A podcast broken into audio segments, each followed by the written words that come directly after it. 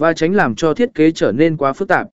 Hai tạo sự cân bằng giữa các màu chủ đạo và màu phụ tạo sự cân bằng giữa các màu chủ đạo và màu phụ đòi hỏi sự tỉ mỉ và hiểu biết về tương tác màu sắc.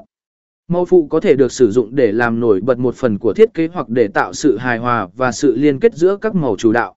C. Sử dụng khoảng trắng và màu sắc một. Tầm quan trọng của khoảng trắng trong thiết kế khoảng trắng là không gian không có màu sắc hoặc hình ảnh, và nó đóng vai trò quan trọng trong việc tạo sự cân bằng và sự tập trung trong thiết kế. Khoảng trắng có thể tạo ra sự sáng tạo và sự